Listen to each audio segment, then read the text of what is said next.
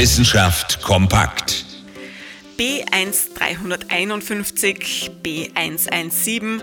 Das Coronavirus sucht sich ja nicht gerade die gängigsten Namen für seine Varianten aus. Noch ein Grund dafür zu sorgen, dass das Virus nicht immer noch weiter mutiert. Aber wie kriegen wir das hin?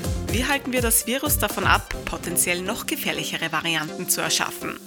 Ganz klar, nur das Zurückdrängen des Virus hilft dagegen. Die Infektionsrate zu senken, das ist das einzige Mittel, um das Virus und seine Mutationen in den Griff zu kriegen.